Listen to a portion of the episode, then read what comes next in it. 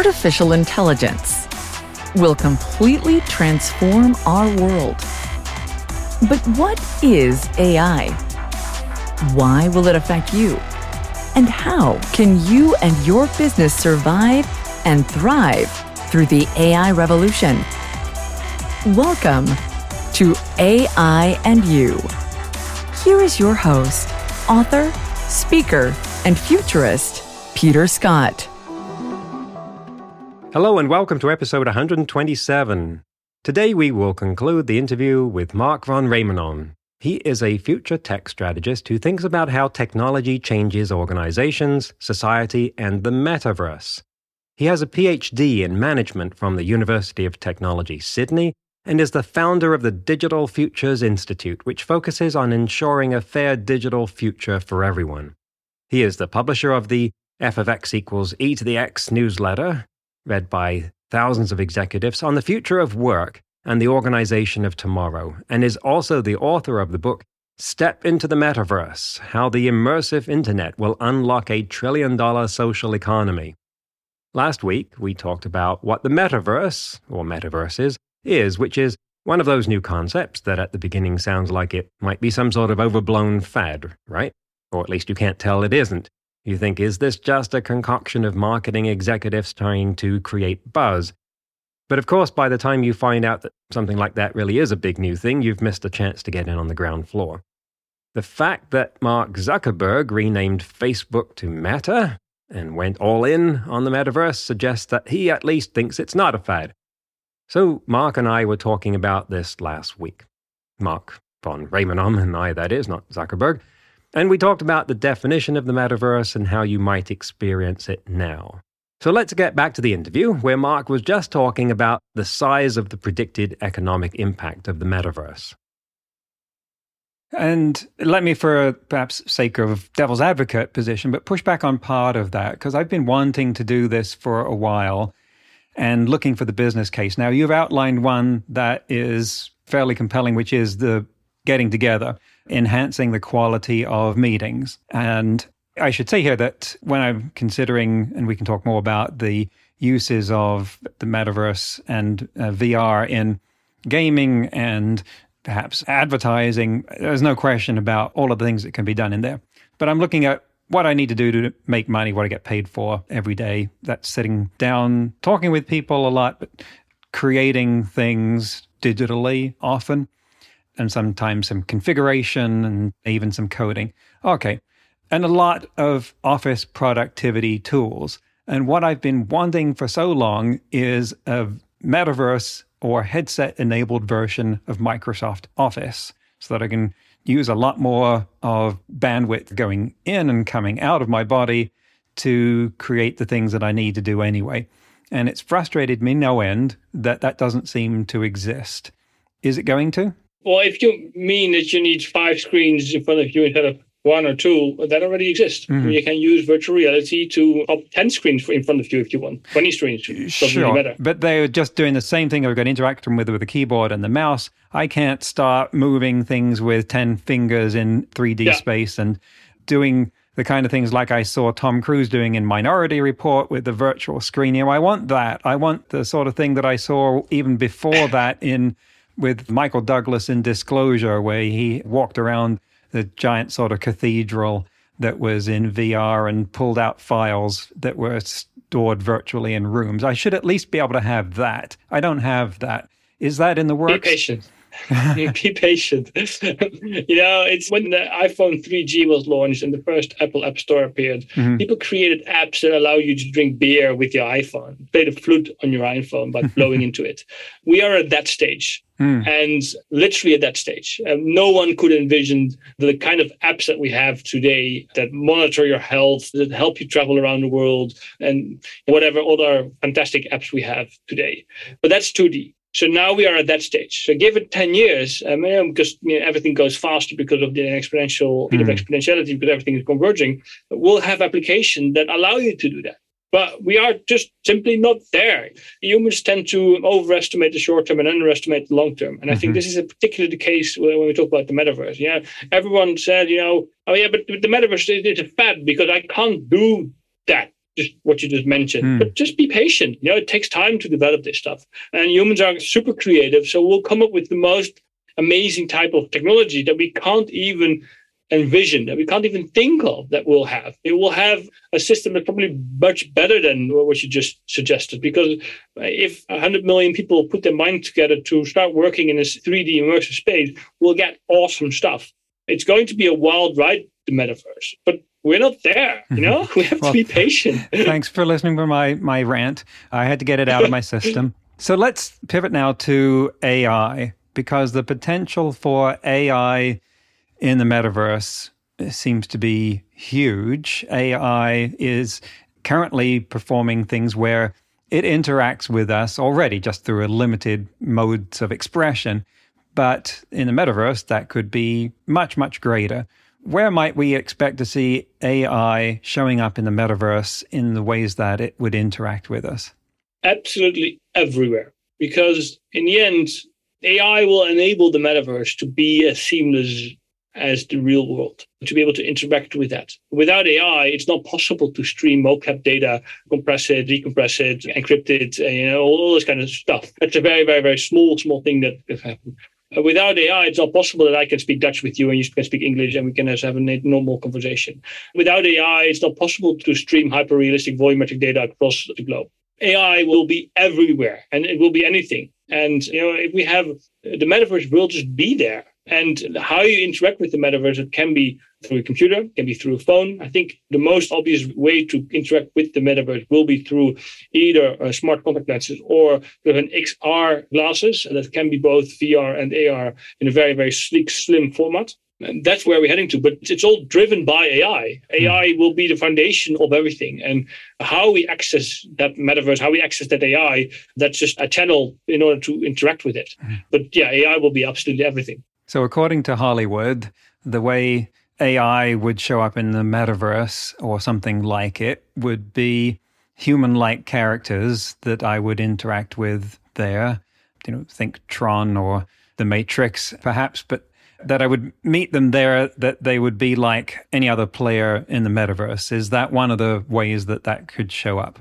100%. Let's say an example that you want to buy uh, clothes, physical clothes, or maybe digital clothes for your avatar, mm. and you go to an immersive virtual reality store where you have your avatar, which has the same measures as your physical body, and you can try out different clothes, and these are then and they look like how you would move them and how they would move in the real world. That's AI. Mm. That's already AI in, its first place. You can see it in different weather conditions to see how it would look on your body. That's AI. The fact that you might be assisted by a, a character, which is AI, that tells you well, Peter, you're wearing these blue uh, jeans, but maybe you want to try out the gray jeans, you know, um, because that might look good on you with whatever, you know, and that can be just purely driven by AI. There's, there's um, obviously probably the, the more luxury shops will have physical, like a real person, and not an AI because AI is obviously cheaper.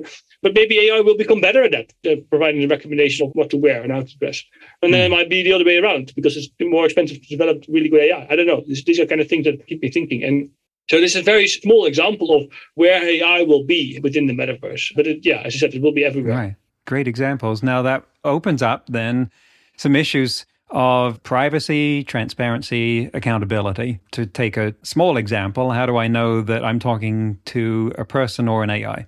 Very, very, very good point. If we think that the deepfakes we know today are worrisome, think twice and think about a deep fake in the future. You know, I mentioned earlier, I'm building a digital twin of myself that looks like me, hopefully at some point talks like me and has mind body of knowledge and moves like me. That's what I'm trying to, mm-hmm. to do. It's ridiculously difficult at the moment, but that's what I'm trying to do. If I can do that of myself, anyone can do it of me mm. because my images are online, my voice is online, you have my voice now, your listeners have my voice. All my content is online. So it's not that difficult to mimic that.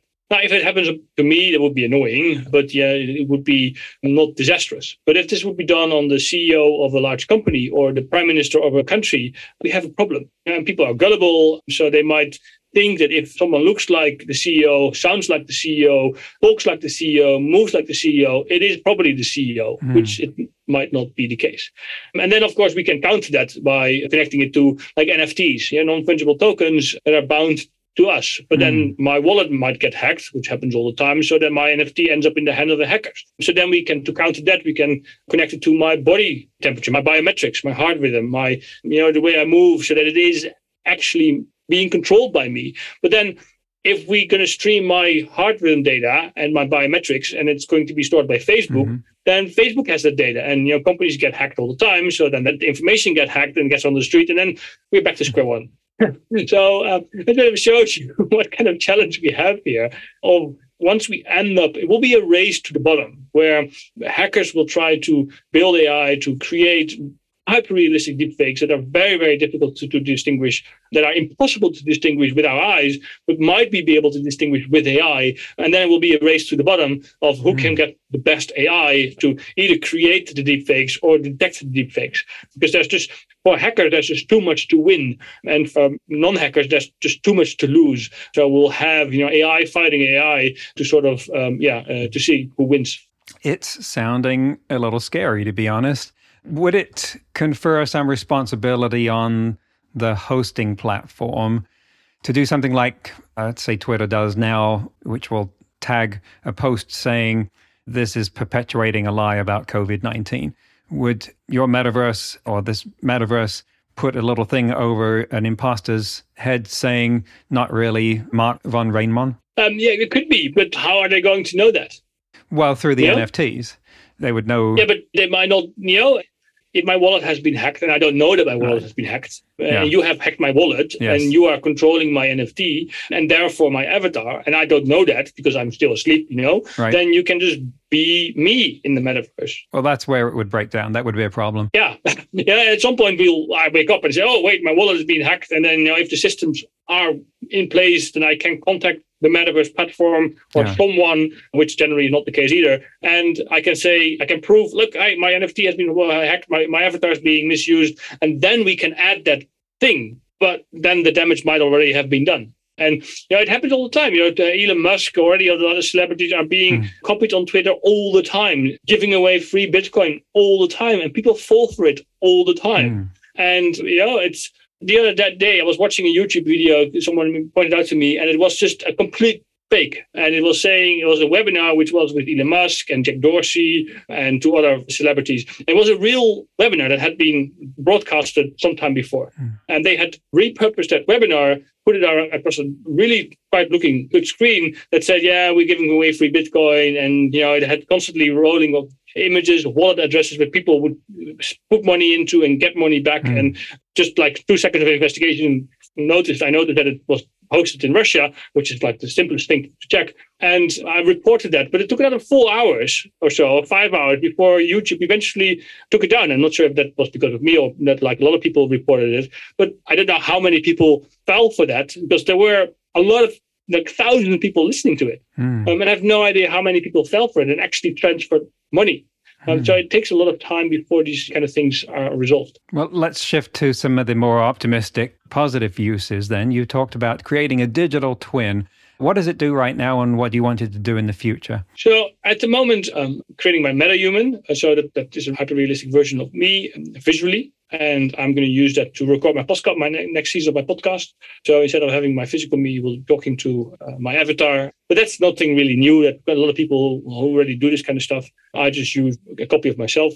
Sorry, I want to clarify here. When the copy of yourself is delivering the podcast, are you animating it like a puppet in this case, or is it? Yeah. Okay. I used uh, tools to do the mocap, so the motion capture right. of my face and my movement and my arms.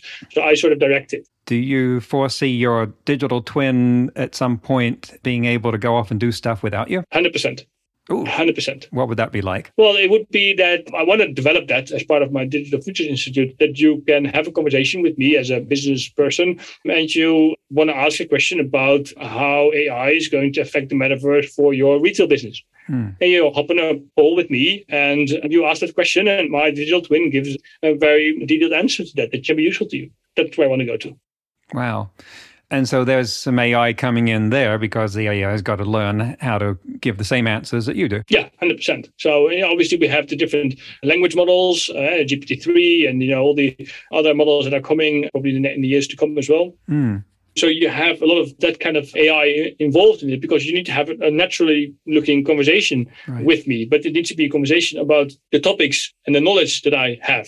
It can't just start asking questions about, I don't know, space, because I don't know anything about space. And that sort of makes it tricky. Yeah, I can connect GPT-3 to my MetaHuman and you can have conversations with it, but that's you know, quite superficial. But it doesn't have the expertise and the knowledge that I have. And I want to merge those two, and that's really difficult.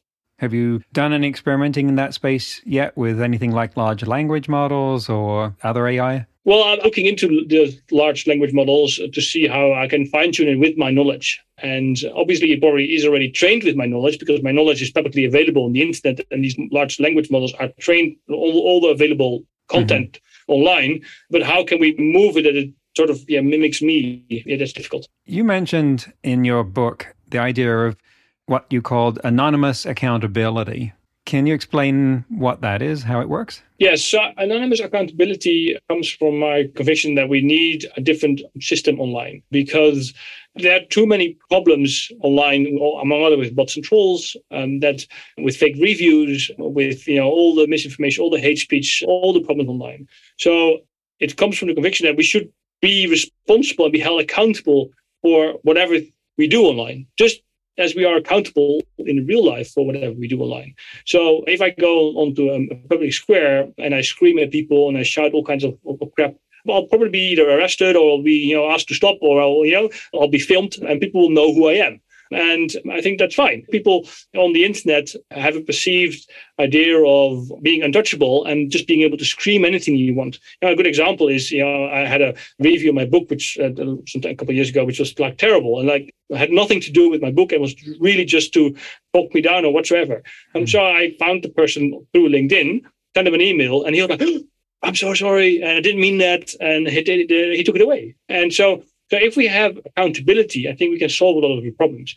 Now, obviously, privacy is a human right. So if we have accountability without privacy, I think we'll live in a dystopian society as well, because we need to be able to have to be able to say things anonymously. And that's where you know anonymous accountability sort of merges the two. And it uses zero knowledge proofs, decentralized technologies to allow you to build a reputation, even if you're anonymous. And I think that once we have a system like that, you where you say, okay, this person, I don't know who this person is, I have no idea, but I see that this person has a reputation of X across 10, 20, 100 platforms. That's enough for me to know. Yeah, mm. you hmm. can create a new account whenever you want it, but if it's connected to your base account, you can still uh, interact anonymously. At any one point, you can still open as many new accounts as you want. But if I see that you have a reputation of, let's say, 20% across a thousand platforms, mm, you know, that might mean something. And then it's up to me if I want to do something about that or not. if I say, okay, I don't care, you know, you know that, that's also that's also fine.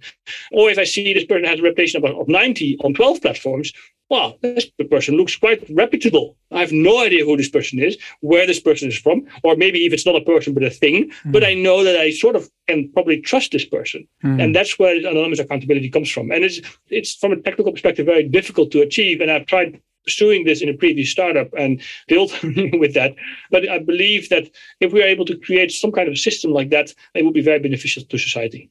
What are some of the most common misconceptions that people have about metaverses? Well, I think what I mentioned at the start, I think you know people think that metaverse equals virtual reality, uh, which is not the case. Virtual reality is just a channel to enter the metaverse. People think that uh, metaverse equals Web3, which is not the case. Web3 is an infrastructure technology that we use, and the metaverse can and I think should be built on Web3, but doesn't have to be built on Web3. They can hmm. perfectly build the metaverse using Web 2 technology. And there's absolutely no need for Web 3. People think that the metaverse equals gaming, which is also not true. You know, mm. gaming is important for the metaverse. And I think as Bryan Gill mentioned that he said that you know the Web 2 was developed by developers and programmers, and the metaverse will be developed by game designers. Mm-hmm. I sort of agree with that because it's more intuitive, it's more 3D. So game-like approaches are very, very important. But it's not gaming. Roblox and Fortnite is not the metaverse. It's just a virtual experience that is part of an early version of the metaverse. I think these are sort of the three main misconceptions. And I think maybe the fourth is the metaverse is a fad, and mm. the metaverse is a hype. It's a bubble that's about to burst.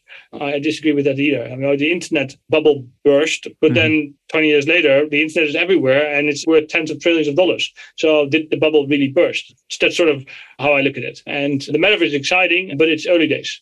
I believe you have a newsletter, something called FX equals E to the X, on the future of work and the organization of tomorrow. Does that get into the metaverse? Should people look there for more information from you? 100%. So the fx equals e to the power x is the exponential function, which I thought was a bit of a nerdy joke. Uh, and, and to comment in a newsletter like that, because I think exponentially, and I cover within this newsletter things that have to do with digital technologies. Mm-hmm. I write a long, a very long article every week on various topics, which are part of the newsletter. And yeah, that's sort of what I do. What sort of interest are you seeing in the metaverse now from forward looking companies that are trying to get an edge on the competition? How are they thinking that they might do that? Well, they're exploring what the metaverse is and how they can be part of the metaverse. And you know, you see companies opening up, up shop in Decentraland or in the Sandbox, mm-hmm. and you know, um, do other kind of things, which is really good because it helps them to understand what the metaverse is. Even though these platforms are, you know, version 0.1 of the metaverse. It helps organizations understand mm. what the metaverse will be and how it requires a different approach to dealing with your customers. Will there be a land grab or a gold rush similar to the uh, internet and domain names? at some point? Uh, I hope not. I hold a very contrarian view on digital real estate. And I think it's nonsense to spend millions of dollars on uh, virtual real estate, which is it's a, an artificial construct where we artificially limit ourselves to a, a grid square you know approach. I think it doesn't make sense at all in the metaverse, we the laws of physics don't apply. So having a grid-like approach with artificial scarcity doesn't make sense. I understand it from a from a startup perspective to raise money, but from a business perspective, I don't understand it very mm. much. But it does, I think, convey how competitive this space is going to be with a lot of businesses trying to establish monopolies or other advantages as this explodes. Well, thank you for your time here. And perhaps you can tell our listeners how they can get your book and where they can find out more about you and follow what you're doing.